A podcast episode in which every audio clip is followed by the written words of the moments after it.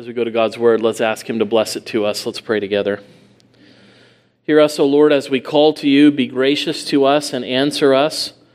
For you have said, Seek my face, and our hearts say to you now, Your face, Lord, do we seek. Please do not hide your face from us, but reveal it to us in the face of Christ Jesus our Lord. And teach us your way, O Lord, and lead us now on a level path. For we ask all of this in Jesus' precious name. Amen. Please be seated.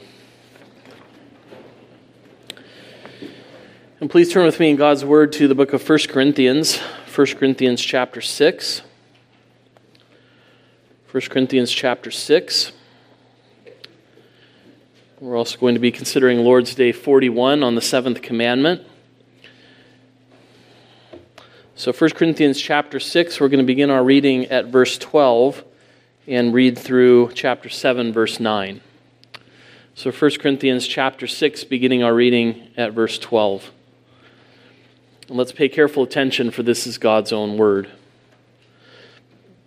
All things are lawful for me, but not all things are helpful. All things are lawful for me, but I will not be dominated by anything. Food is meant for the stomach, and the stomach for food, and God will destroy both one and the other. The body is not meant for sexual immorality, but for the Lord, and the Lord for the body. And God raised the Lord, and will also raise us up by his power. Do you not know that your bodies are members of Christ? Shall I then take the members of Christ and make them members of a prostitute? Never. Or do you not know that he who is joined to a prostitute becomes one body with her? For as it is written, the two will become one flesh. But he who is joined to the Lord becomes one spirit with him. Flee from sexual immorality. Every other sin a person commits is outside the body but the sexually immoral person sins against his own body.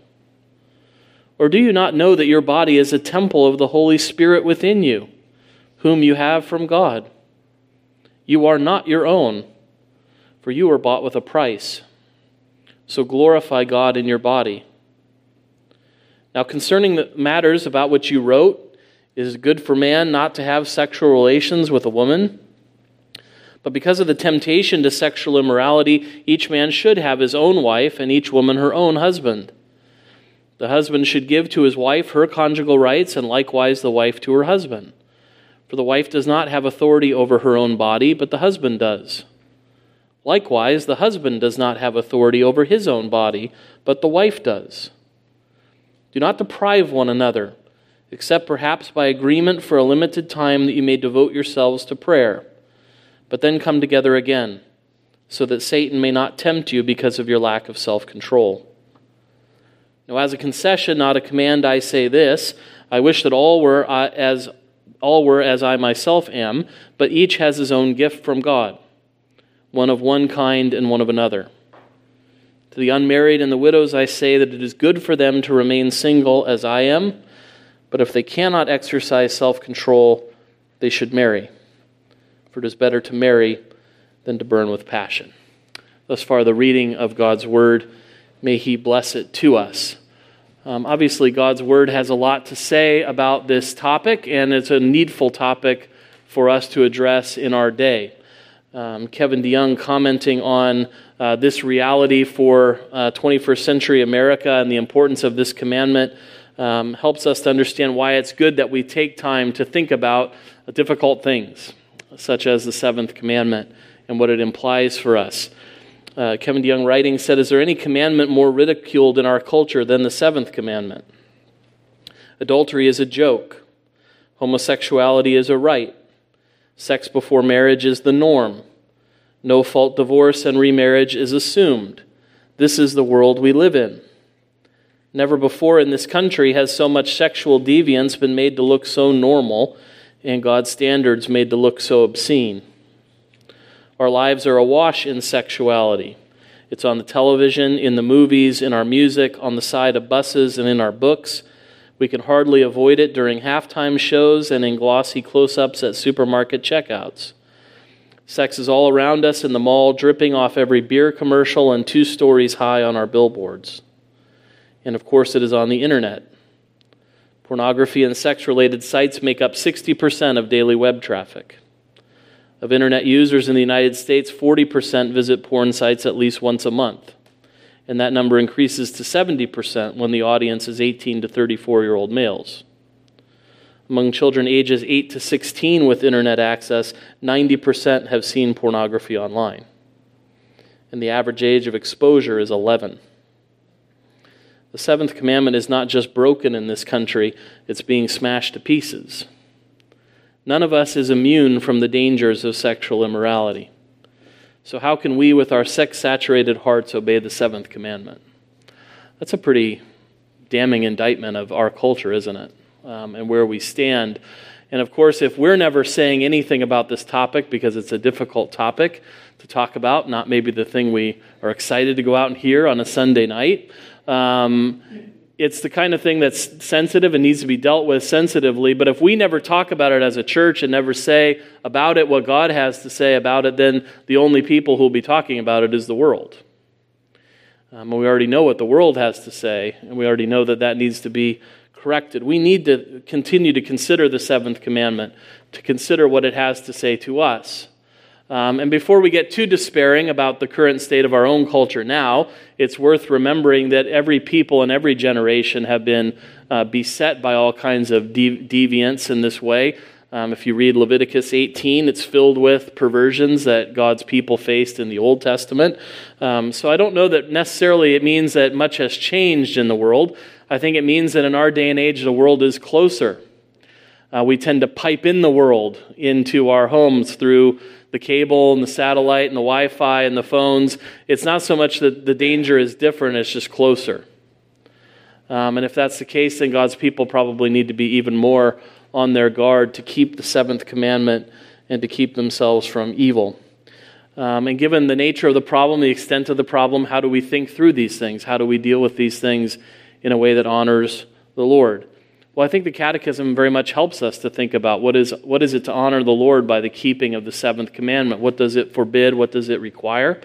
Um, and I think it, help, it helps us to, first of all, have the proper understanding and attitude towards impurity. God's people have to have the proper attitude, towards impurity. Uh, we also need to have the proper pursuit of purity. Just as we need to think about impurity as God does, we have to seek to be pure. Um, and this, I think, is helped when we have a proper view of our bodies and souls. Um, and that's one of the, the wonderful teachings, I think, of the seventh commandment in God's Word. A proper understanding of who we are, of who God has made us to be, will help us understand better how we are to keep this commandment. So we want to have a proper attitude towards impurity um, uh, and to pursue purity in our lives and also to have a proper view of our bodies and souls. Um, we have to have the proper attitude towards impurity. Um, and that's difficult in our culture because we always are getting accused of being either prudes or Puritans in the way that we look at the world. Um, I remember when Hugh Hefner died, they ran um, an obituary on him that I liked because it was very critical of him. Um, but they said he's often sort of credited as being the vanquisher of Puritanism in the country, as if that's some great accomplishment. Um, and I liked the, the obituary, the, the op ed that was in the New York Times by uh, Ross Douthat, sort of saying he's not to be remembered well. Um, and if he is the vanquisher of Puritanism, we're the poorer for it. Um, but that's often how, how this kind of idea about sexual liberation in this country is looked at that this is somehow wiping out something bad, a kind of prudishness about um, life and attitudes that are so, sort of old worldly and that people just need to sort of get with the times um, and understand what everybody understands nowadays. And of course, God's word comes to us always and says, I don't really care about the times. I don't care about the culture you live in. You're not the people of this world. You're not the people of this culture. You're my people. And you're to think of things the way I think of things. Uh, we can see that in what God commanded his people in Leviticus 18 as they were going into Canaan. Leviticus 18, 1 through 5, the Lord spoke to Moses, saying, Speak to the people of Israel and say to them, I am the Lord your God. You shall not do as they do in the land of Egypt where you lived, and you shall not do as they do in the land of Canaan to which I am bringing you. You shall not walk in their statutes. You shall follow my rules and keep my statutes and walk in them. I am the Lord your God. You shall therefore keep my statutes and my rules. If a person does them, he shall live by them. I am the Lord.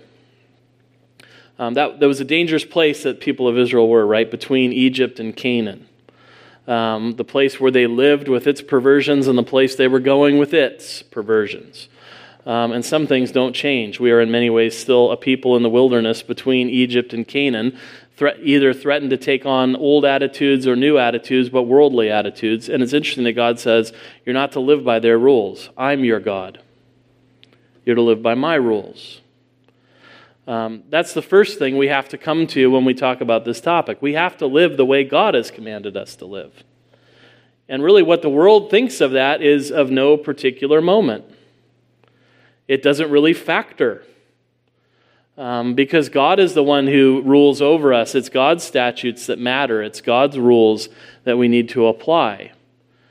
And that helps us a lot because then we don't have to chase the attitudes and ideas of the world, ever changing as they are. Um, we don't have to be either Victorian or free love because we know that neither of those captures what God wants in His Word. Um, we can look to His Word and know that it has everything we need to know to teach us. And it, it begins by teaching us that we have to be absolutely set against any kind of immorality and impurity. Uh, that God hates these things. That's very clear from God's Word that He hates these things and doesn't want his people to be a part of them. Um, sexual, he says in Ephesians 5 3 through 5, sexual immorality and all impurity or covetousness must not even be named among you, as is proper among the saints. Let there be no filthiness or foolish talk or crude joking, which are out of place, but instead let there be thanksgiving. For you may be sure of this that everyone who is sexually immoral or impure or who is covetous, that is, an idolater, has no inheritance in the kingdom of God. Is there any doubt about what God thinks about these things? Um, how seriously he takes them, how high his demand is? Right? That's where we, we get that, that other translation says there should not even be a hint of this among us. Um, God thinks about these things seriously. He hates it. That's clear from His Word. And we might ask the question why does He hate it so much? Why is this such a serious sin to Him? Um, why, why among the things is He so strident against this kind of sin? Um, well, because He created sexual morality in the context of marriage to be a good thing, a blessing to His people, and a picture of the kind of love that Christ has for His church. It's all part and parcel of the picture of marriage that God built into this world. It's all part and parcel to that covenant relationship that is unique and exclusive and to be enjoyed between those covenant partners and only those covenant partners in an intimate way. Um, and we're talking about the marriage picture that God has given to us. That's it's part of it. It's all part of it. It's not the most important part of it. It's not an unimportant part of it. It's part of it, but it's part of a broader picture that God wants to show by marriage. That two become one, that they relate together, and that that in a mysterious way is a picture of Christ and his church. That's what he says in Ephesians 5 31 and 32. Therefore, a man shall leave his father and mother and hold fast to his wife, and the two shall become one flesh. This mystery is profound, and I'm saying that it refers to Christ and the church. One of the things that our culture gets so wrong is they, they think that this that when it comes down to sexuality, it's all just physical and biological. That after all, we're just grown up germs, and so we're only physical and biological anyway. And that's all that it comes down to. But Scripture importantly says it's not just physical and biological, it's also theological and spiritual. That there's, there's a holistic whole in marriage, making a picture of intimate love between a husband and a wife, between two covenant partners, in a way that no one else enjoys it, that's exclusive to them. That that joy can only be found between the two of them in that covenantal context. And one of the problems we have in our sexualized culture is it blows those things out of proportion, but they need to be understood in the right proportion. It's part of the love that God has made in a marriage. It's not the only thing that marriage involves, it's part of a whole. But the whole picture together shows that kind of jealous, unique oneness that is meant to be had between two covenant partners exclusively. And that's teaching us something about how Christ loves his church. We, we talk about in Scripture the jealous love of God.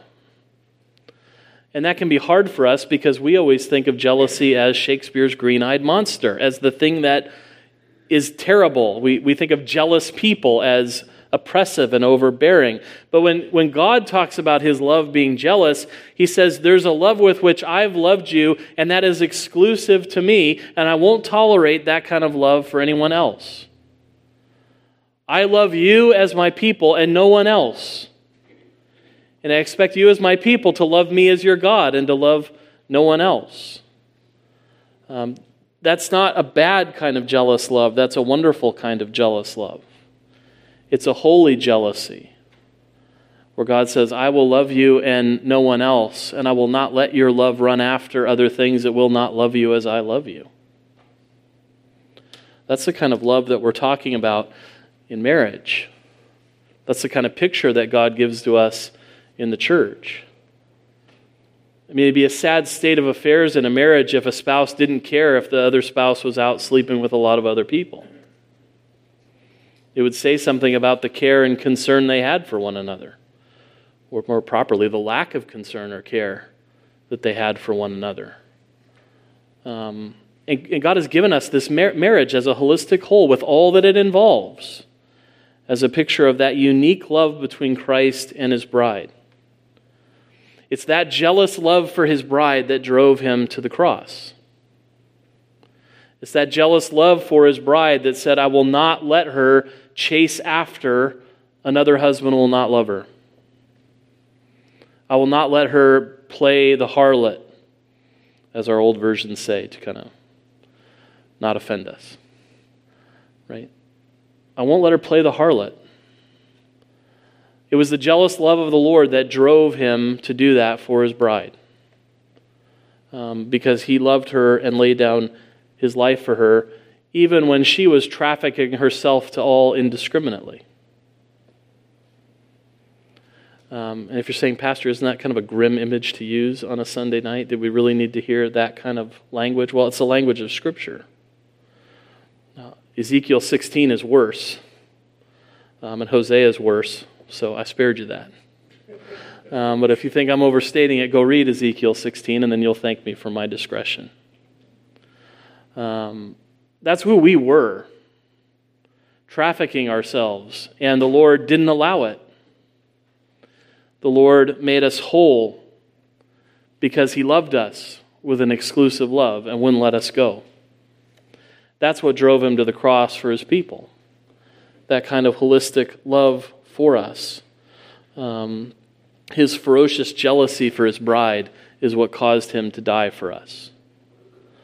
And we can think of Isaiah 54, 6 through 8. For the Lord has called you like a wife deserted and grieved in spirit, like a wife of youth when she is cast off, says your God. For a brief moment I deserted you, but with great compassion I will gather you. In overflowing anger, for a moment I hid my face from you, but with everlasting love I will have compassion on you, says the Lord, your Redeemer. Uh, God created us, body and soul um, and marriage to be both a physical and a spiritual union between husband and wife. Um, all to create for us a picture of the intimacy with which Christ loves his church. Um, all of that picture together. And so to take any part of that picture out of the covenant context, to rip it out from where it belongs in the picture, and to take it and put it someplace else apart from that covenant context um, is to do great damage to what God has given to us, to ruin the picture. Um, and that, that's, what, that's why God hates it so much. He created it as a beautiful picture and something to be properly enjoyed in a covenant context. And to take it and make it something else is to make it something impure and dirty. At its essence, it's covenant, it's covenant breaking. That's why God hates it, because He's the covenant keeping God. Um, and that's why He feels so strongly about impurity. It, it, it smears mud across the lens of the camera that shows, that makes it impossible to show the picture of what He wants us to see in marriage. And so He doesn't want it, and He hates it, and so we must hate it. That has to be our position sort of zero tolerance position for this kind of sin. And that's what we read in the first question of Lord's Day 41 that God condemns all unchastity and that we should therefore detest it wholeheartedly. At the end of the day, we should hate it because He hates it.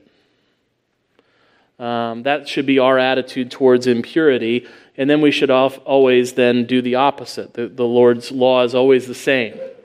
Uh, there's a repeated refrain in all of these catechism sermons on the commandments. It's don't do what God forbids and do what God wants us to do. It's always put off the evil and put on what is good. And so if God doesn't want us to be impure, what does he want us to be? Pure. We're to have the proper pursuit of purity. And that's what question 108 goes on to say to live decent and chaste lives within or outside of the holy state of marriage. Um, Ursinus was probably single when he wrote this catechism. Uh, so he has in mind single people as well as married people. Um, I made the mistake once of saying that Ursinus didn't get married till he was 40 and he was dead eight years later. That's how I put it in uh, a sermon once, and someone pointed out to me that's you're kind of downplaying marriage, Pastor. I don't think his marriage killed him, and that's probably right. Um, so, in no way does it put it down. But what it is helpful to do is say he was a single pastor talking to single people. He realized this is important not just for married people to keep in mind, but also for single people. That we're all included in this command, that we all need to keep this command regardless of what state we find ourselves in. Um, and unless we misunderstand what the apostle is saying in 1 Corinthians, you know, he doesn't say to single people, um, it's good for them to remain single, but if they cannot exercise self control. He's not saying marriage is good for people who can't exercise self control. His message is really here to single people in the congregation who were not exercising self control. And he's saying to them, if you're not going to exercise self control in this matter, then you have to get a wife and enjoy this in the context for which I've intended it. But your choices are to live a chaste single life or to be married. There's no third option. There's no third option in there. You have to be married or you can be single and chaste, but you can't have a third way.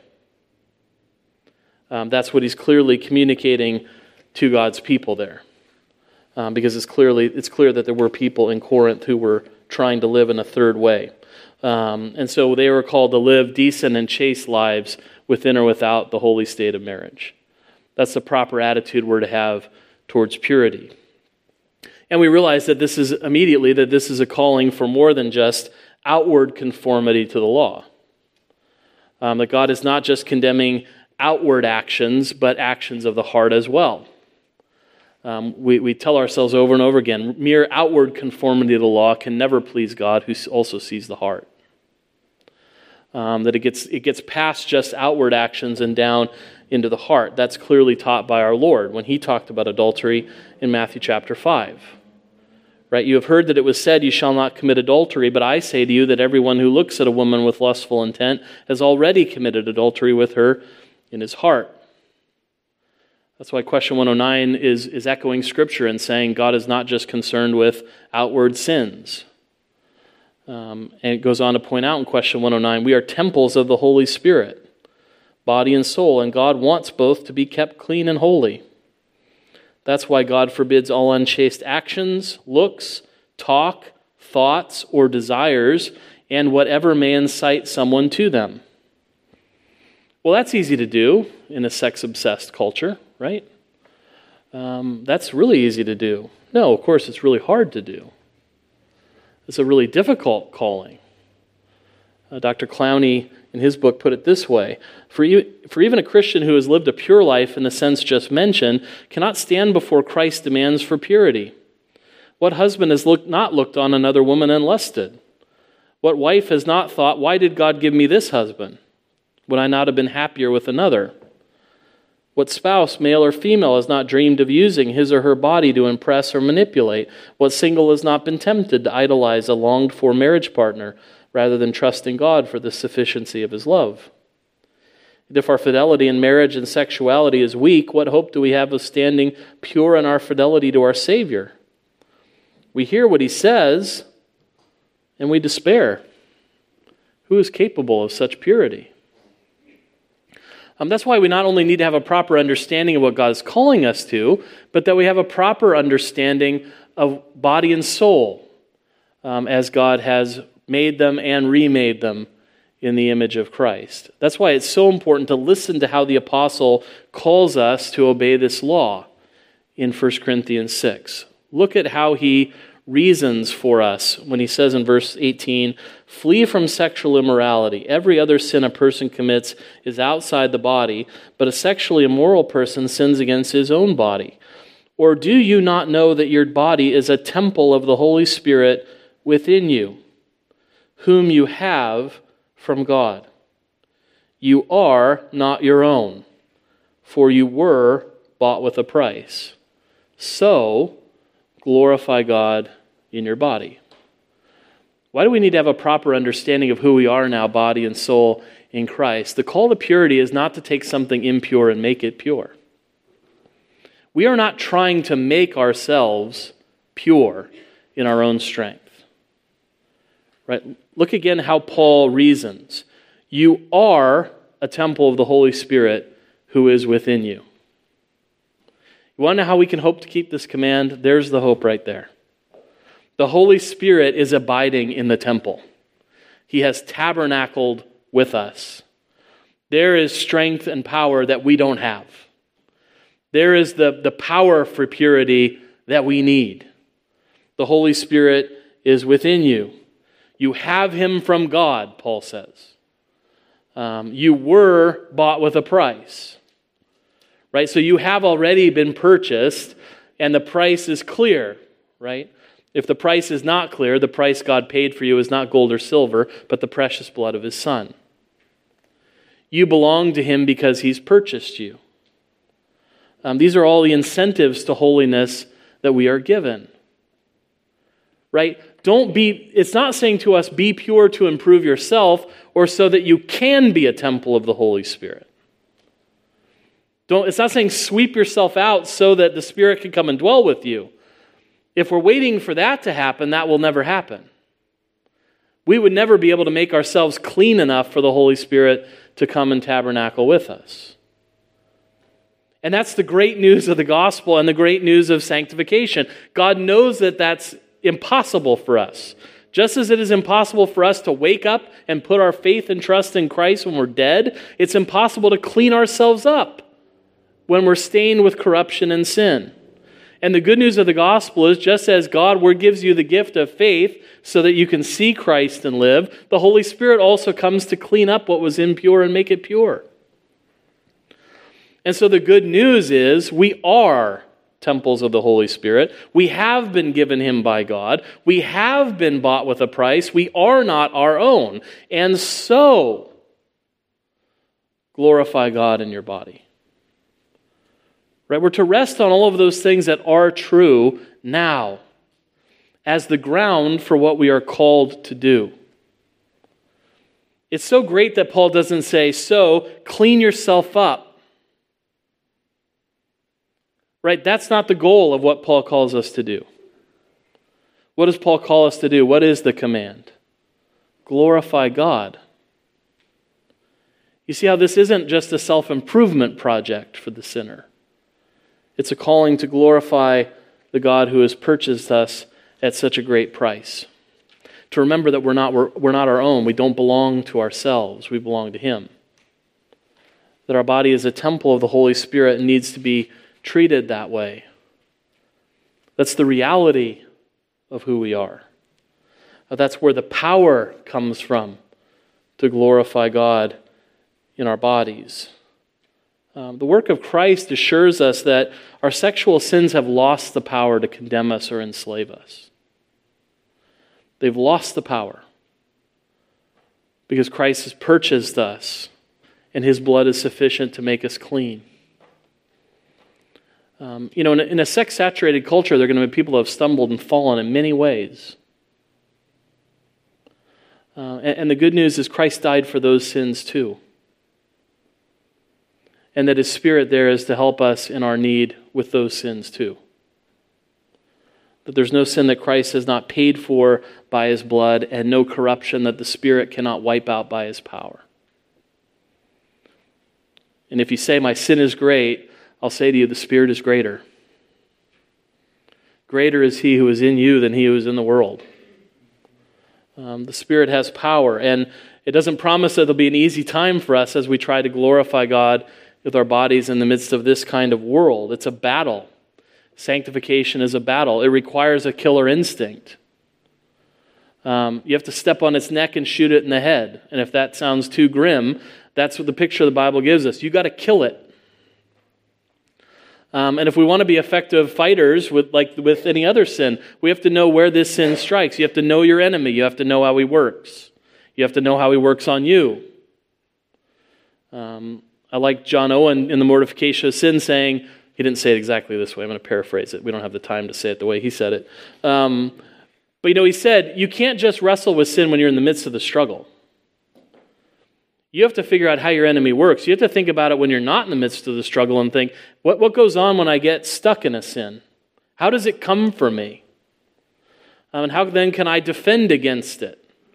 It requires skill, it requires planning, and especially in this culture, if it's surrounding us all the time, we have to be vigilant all the time. Um, this sin in particular is all over the place.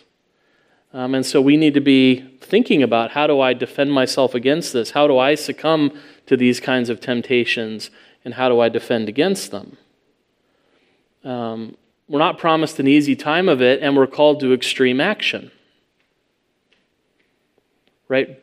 The, the very next verse after Jesus said, If you look at a woman, you've committed lust in your heart, he goes on to say in Matthew 5 29, If your right eye causes you to sin, tear it out and throw it away. For it is better that you lose one of your members than that your whole body be thrown into hell. And if your right hand causes you to sin, cut it off and throw it away. For it is better that you lose one of your members than that your whole body goes into hell. And then how do we usually preach this? Well, Jesus says tear your eye out, but he doesn't really mean tear your eye out. Um, we immediately try to minimize the effect of this. We shouldn't minimize the effect of it. He's being serious. Now, I'm not saying you should all go right out and tear eyes out. I don't want to see a lot of pirate patches next week, right? But what is he saying? Extreme action is required. You know, there are people who say, well, you just can't get away from it, and I really can't discipline myself, but I keep my computer running, and I can't discipline myself not to use my computer, and what am I supposed to do? Just not have a computer? Yes. If you can't discipline yourself in the use of equipment, don't use it or get some accountability software for someone to help you. Extreme difficult action is required for these sins. Um, if we can't keep them, we need help. We need accountability. We need to be vigilant about these things. Um, and in all of these things, we need to remember always where the true problem really lies. Um, we, we, we tend to say often, right, that isn't the culture out there so wicked? I just don't know how we're going to face the world. Um, and what does Jesus always say? You want to know where it's really wicked? Look inside your heart. You want to know where this wickedness really resides? It's in the heart. Everything that's in the world was in someone's heart first. It, it spilled out of that. And, and the sewer went down the street from the heart. That's where all of this stuff came from, from the hearts of sinners. And when we sin against this commandment, we often say, well, it's those other things outside. How are we supposed to live in a culture like this? But it comes from your heart. Um, that's where we need, the, we need the work and we need the help, and praise God that He's doing that. Um, you see to, how we have to have a proper understanding of our bodies and souls, a proper understanding of where the sin really lies if we're going to attack it well, um, if we're going to do these things. We have to be praying for the grace and the help of the Holy Spirit to keep His law. We have to not neglect God's word and what it continues to tell us about sin. And we can't ever forget with this sin or any other that it was costly to be forgiven of it. You know, we can have a tendency to say, You're not your own, you were bought with a price. And, and we know about the cross and we know the, the cost that was paid. But it's so easy for us to pass over that price and not to think what it cost, what our sin cost in terms of the price that our Lord had to pay. And it's reflecting on that cost that can help God's people as they pursue holiness. To say, I don't want my Lord to have to have died for that. I know the price that he has to pay for all my sins, and I know that he's paid it. But I don't want to sin. I don't want to, in a sense, heap on him what he had to pay for. I don't think there's any greater incentive to holiness than to, think about what the cost was for us to be made clean and not to want to engage in those things anymore. Um, I always remember Hywel Jones saying that uh, to us in class. Is there any greater spur to holiness than to call to mind what it cost the sinless Savior to bear away our sin? What it cost to redeem us. That was not a small price to pay. And why did he do it? Because he loved us and wanted us to be not just free from guilt, but free from pollution. Not just, not just enslaved to the guilt of sin and, and condemned for the guilt of sin, but mired in that corruption. He came to cleanse us from all of it. Um, and that's always where we will find the power uh, to glorify God in, in regard to this sin or any other sin, is to remember what it cost to redeem us and that He was willing to pay that cost.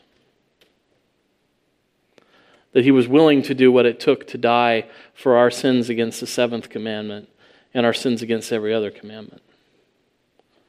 That that was the extent of the reason He loved us. It was the extent of His love for us that He was willing to do those things because he was a faithful Lord, because he was a faithful brother, because he was a faithful husband to his bride. This is the love of Christ as the husband of the church. This is the love he had for his bride, that he was willing to pay that price to make her clean.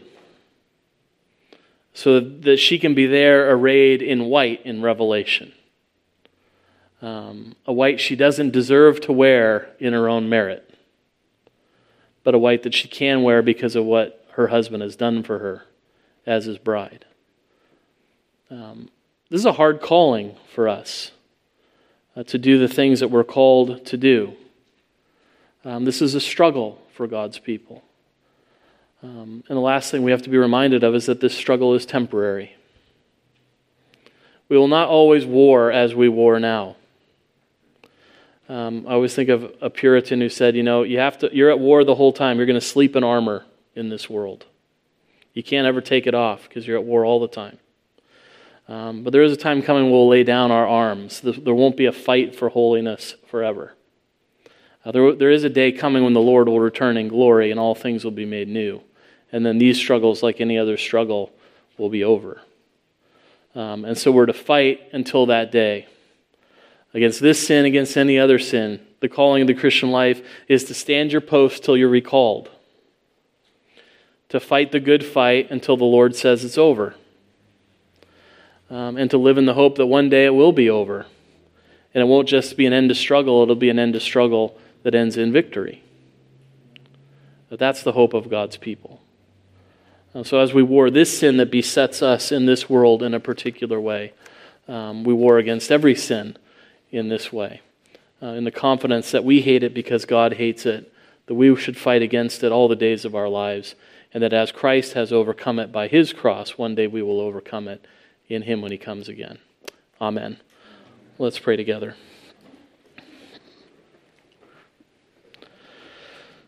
Father in heaven, would you help us to strive to glorify you with our bodies? We thank you that you have created us body and soul. We thank you for the promise that's ours in Christ, that if we put our faith and trust in him, we can have confidence that we are not our own, that he purchased us with his precious blood by the, his death on the cross. Might the cost that he had to bear to bear away our sins help us in our struggle against sin? Uh, may we contest sin all the days of our lives and struggle against it and fight against it under the banner of our King. Um, when we fail, might you remind us that we have a mediator, Jesus Christ, the righteous one, who is the propitiation for our sins. Um, and we, might that encourage us once again to pick up the fight and to struggle against sin with all our might, knowing that one day that Christ will return in glory and put an end to all of our enemies and his. Lord, help us until that day. May Christ come quickly and may find us to be faithful to his calling on that day. Hear us, we pray in Jesus' name. Amen.